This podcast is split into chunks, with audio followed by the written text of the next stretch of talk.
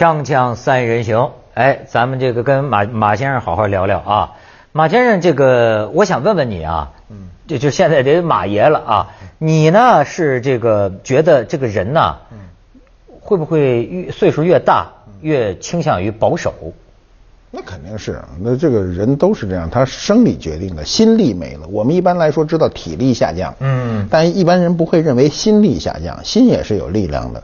一个人年轻的时候，那想的事儿都多，想的事儿都大，是吧？我我后来我回顾我走过来这几十年呢，我想的最狂的时候是十几岁。你比方说，我我我我我问你一个问题，我估摸着，嗯，你现在对这个，比如说，要是安乐死立法，嗯，你同意。啊，这你同意？我肯定。这你倒不保守。对，我觉得一定让人有尊严的选择死，有尊严的，这是我的这个，因为我见过，我我从小医院长大，我爹我从小在医院里长大，所以见啊见过，对对对对，见过这个生老病死。你看我爹呢，我爹算起来都应该算是这个安乐死，就是他得癌症，他那人不怕死。他得了癌症以后，他跟医生就正面的谈。那医生说：“我这一辈子都是在看癌症，真正患了这个癌症的人，跟我正面去交谈这个事儿的人，你是第二个人。”就是说，大部分人是回避的啊。而且而且很多人还家长不要告诉，家属不要瞒着瞒着。他不，他就让最后呢，他在最后的时间内呢，呃，就是他跟我说了一句话哈，我因为我不懂嘛，我不知道，我就说他开始上杜冷丁，就是开始止痛，止痛。然后他跟我说，他说现在不是疼的问题。他说是非常难受。他说你你不你不懂。他说人到了这个癌细胞扩散的时候呢，呃，你没一处是舒服的，没有一分钟是舒服的。疼啊？不是疼，是不舒服，很难过。他说告诉我不是疼，疼现在就是说那止疼嘛。现在止疼的办止疼的办法各种药有的是。他不是你疼了你就没事了，你不疼了，但是你很难过，你说不上来的难过。啊啊，他说这是你说不出来的。然后他说我不想治疗了。然后我说这是你的决定吗？那因为我是长子嘛，他跟我说，他说是，然后我就找医生去了。那时候你多大？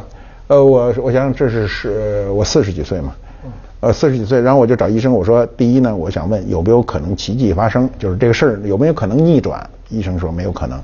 我说他现在这个维持这个状况能活多久？他说半年八个月不一定。我说他是每天啊。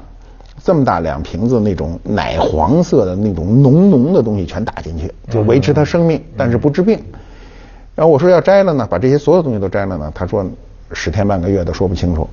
然后后来我说那就摘了，就不再去灌这个东西。他说他跟我说，我爹跟我说啊，说我这么下去，最后就会成皮包骨，所有人都会为此连累。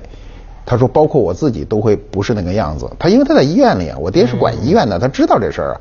他说没有任何好处。他说我决定放弃治疗，然后我就跟医生说放弃治疗。放弃治疗以后呢，第四天，第四天就最后等于是呃给他打了那个睡眠的药，然后呢可能包括止疼的药同时打，那他就很快就过去了。但就呃放弃就等于拔了管子，把所有的把管子都拔掉，要不然你人这法律上讲得通吗？讲得通了，我放放弃治疗啊！你今天可以在医院里放弃治疗啊！你不需要打那营养素，那东西是不治病的。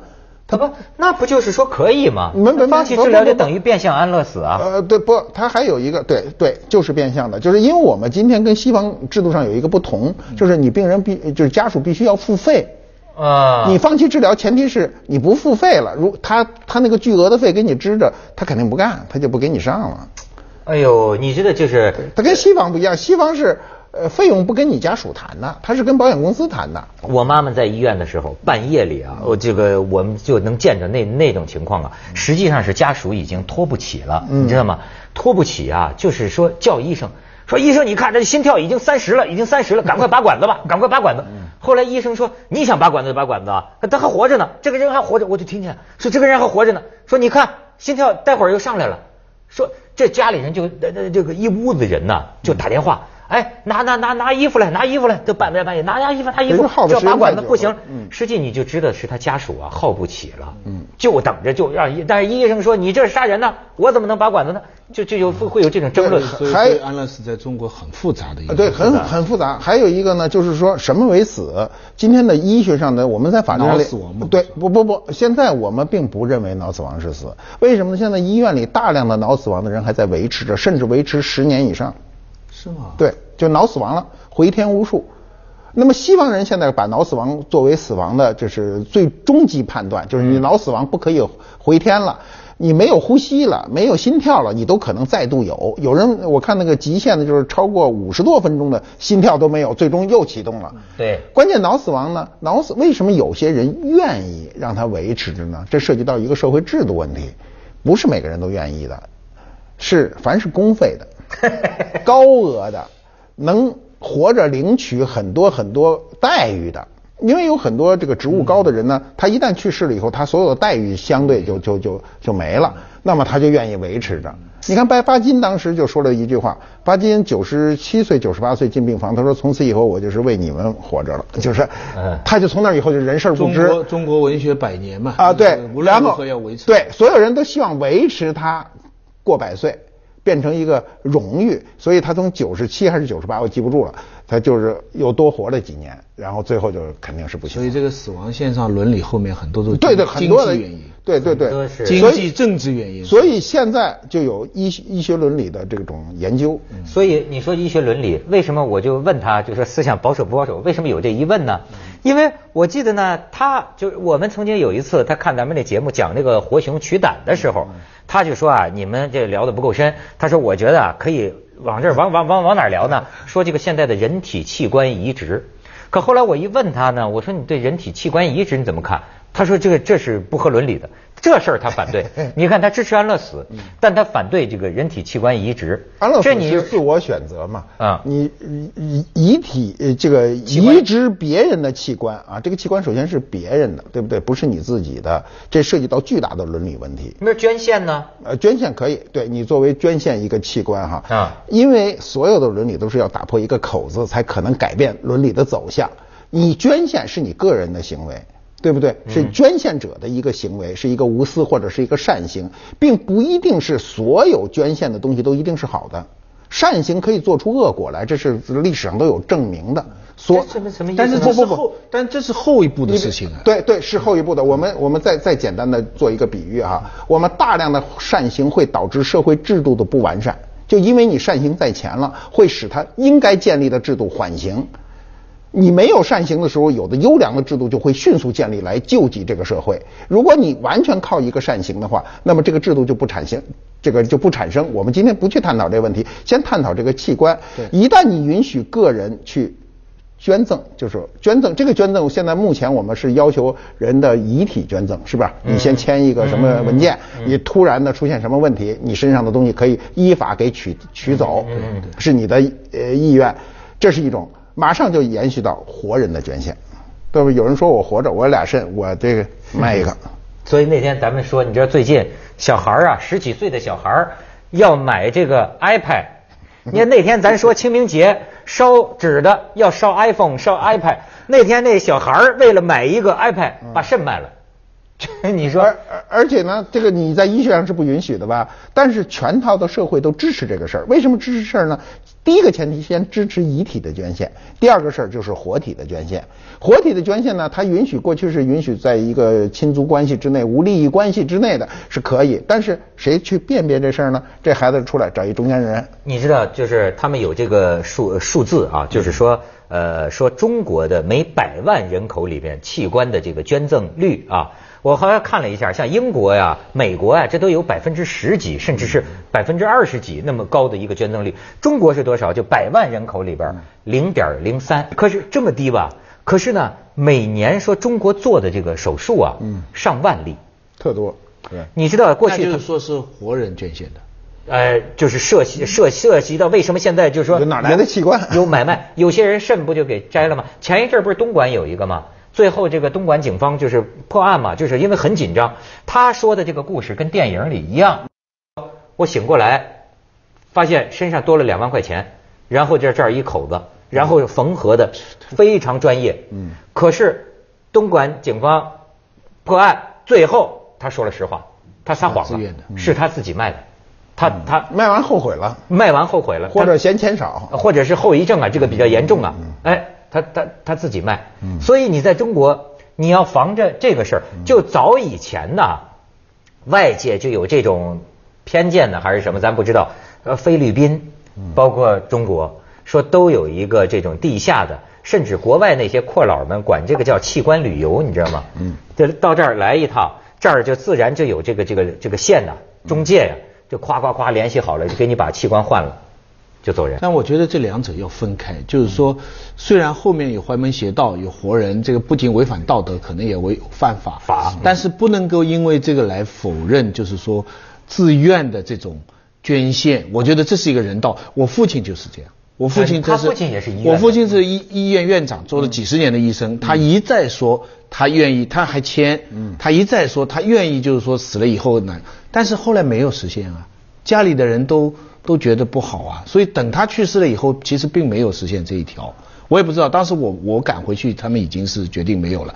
但是他自己亲口说过很多次，因为他是医生，而且他一辈子他不在乎这事宣传这不是不在乎，他愿意，愿意，他觉得这样他死的有其所，他觉得值，就是我我老了，我我死了嘛，我已经对社会没有了。但是我如果我身上还有什么东西可以用的话，徐老师，那我问你，就是说你父亲这个啊，假设说就是求之不得，嗯，这是非常罕见的资源哈，那么给谁呢？他应该有一套排队轮流的系统，哎，这就是一个很关键的问题。对，你明白吗？在美国，它是一个好像我看了一下，一个政府授权的这么一个非盈利的组织，是他来负责统一的资源最公平的分配。说这儿有了一个心，这儿有了一个肾，如何排给谁？这排队的人多着呢，对吗？对，这个你这个系统保证的是公平的分配。你的你的职务和你的金钱在这这个表上不起作用，对你得去排队。这是所以那个乔布斯就这个问题，乔布斯在他当地他就排不上队，他那么大钱，那钱对他是个不是事儿。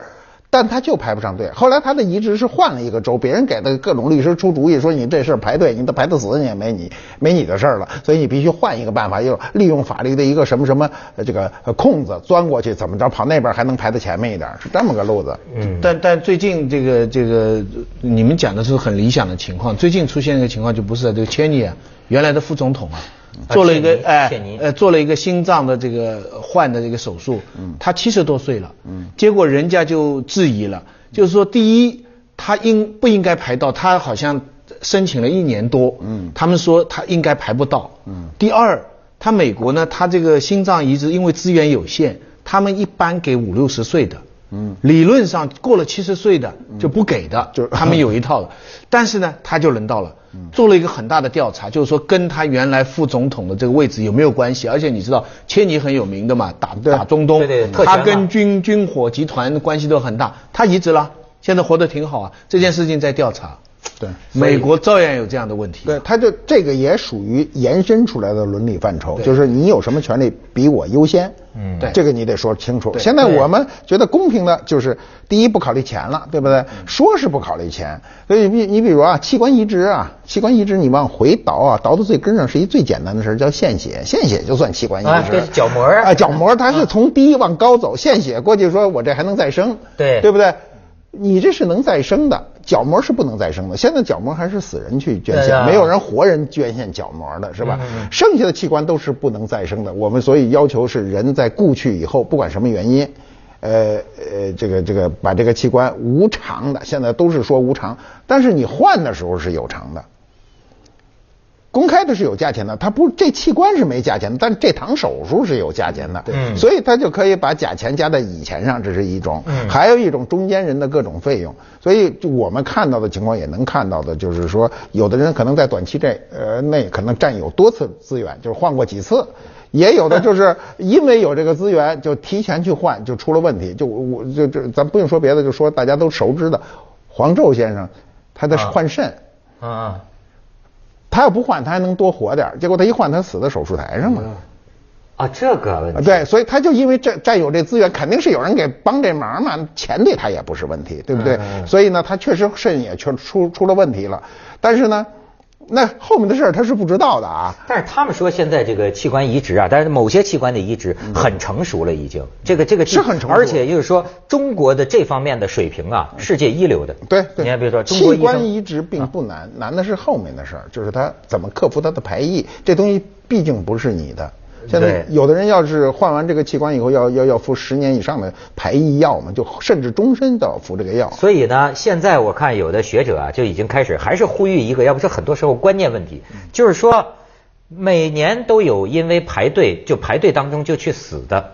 就死了的，嗯，这个是学者就说呢，你在观念上你要接受，就是本身你得了这个绝症，你就是要死的，嗯，对吧？那玩意儿只是一个万中无一的一个办法，嗯，能等到固然是好，但是很大的概率你是没有，就是说，就说你本来就要死的，你不要想不通，非得是不惜一切、不择手段买也好，但是当然人的心情啊，你只要。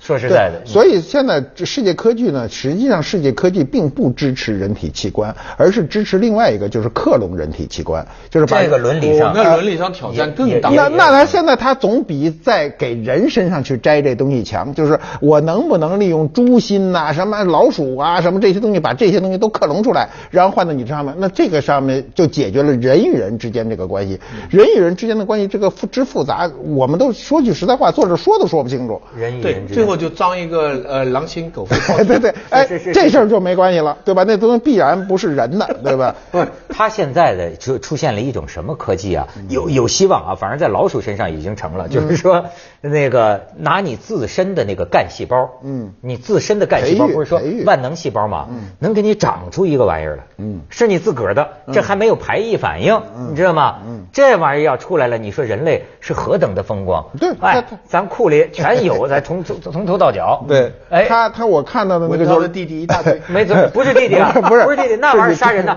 那不不是复制人呐，复制器官。嗯，我说的就是。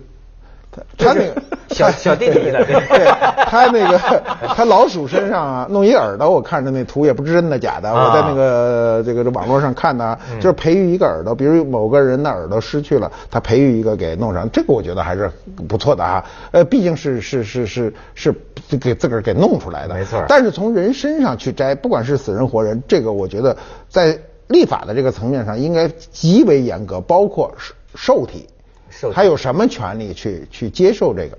我们我看到的，因为我看到过一些这些事儿，人身边经常有人听人家说。你比如我有一个朋友，就是他他他的母亲嘛，他母亲得了这个突然是身体特好，突然得一癌症跟肝有关，然后他就一下他就他就晕了，他就跟我说，我就跟他说，我说从今天起你所有的决定都是错误的，你记住我这句话，因为为什么呢？我就碰见过这事儿，就是我爹得了癌症以后，我就发现所有的。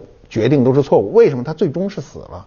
我们是希望他起死回生。对对，所以你怎么治，你都觉得哎呀，还不如那样呢。因为这事儿不能试，永远后悔，永远后悔，后悔。所以我就告诉他，最后一年一年多吧，他母亲去世了以后，他跟我说动了大手术，换了肝，受了那个无形的各种罪，最后也是活一年，也没多活，所以受了很多罪。你翻过头想，你就想，哎呦，还不如不折腾呢，就维持着，吃点中药凑合着，还不如这样呢。真是，真是。你不用去广告了，去广告吧。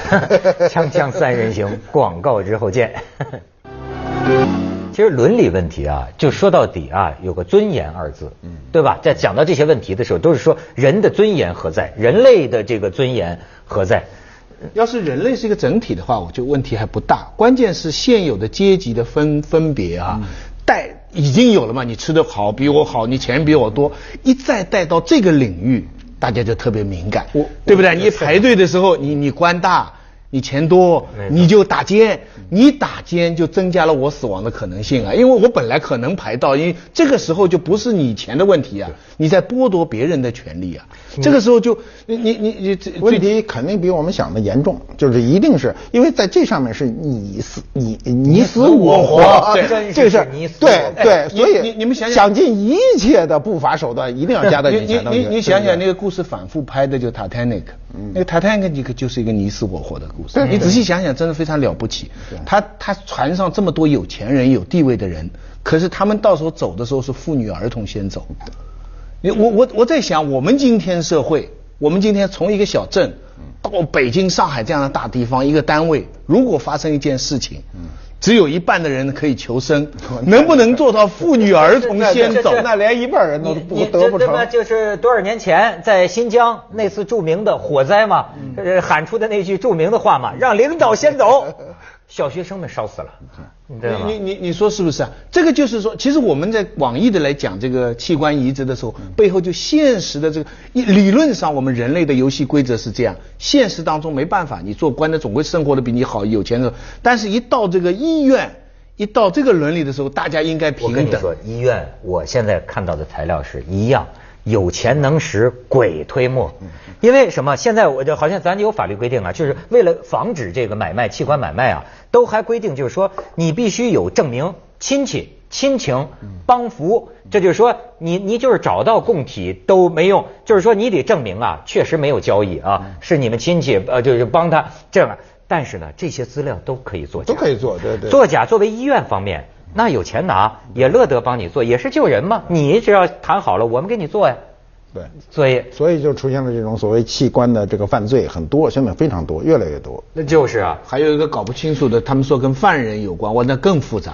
搞清楚，呃，一个姓黄的一个卫生部副部长曾经这个写过一个论文，他是讲啊有变化。他说前些年我们的主要的这个提供啊是死刑犯，他说但是呢，呃，自从后来这个最高法院开始这个对死刑开始慎慎判呢，就是谨慎，呃，之后，哎，这这这方面我们也要控制，也要有所减少。但是减少，所以他就在呼吁建立一个我们刚才说的公平资源的这种分配系统，不是盈利色彩的。如果有了供给，那么如何分配做到公平？我觉得这个太难做了，没法公平。但是这一定要公平，我这个太动摇人心了。他现在问题是，问题是就是像刚才说的这个死刑犯的这个问题啊，死刑犯。接着下来为您播出《西安楼冠文明启示录》。哎，对你剥夺政治权利，你没有啊？不是，对，关键是。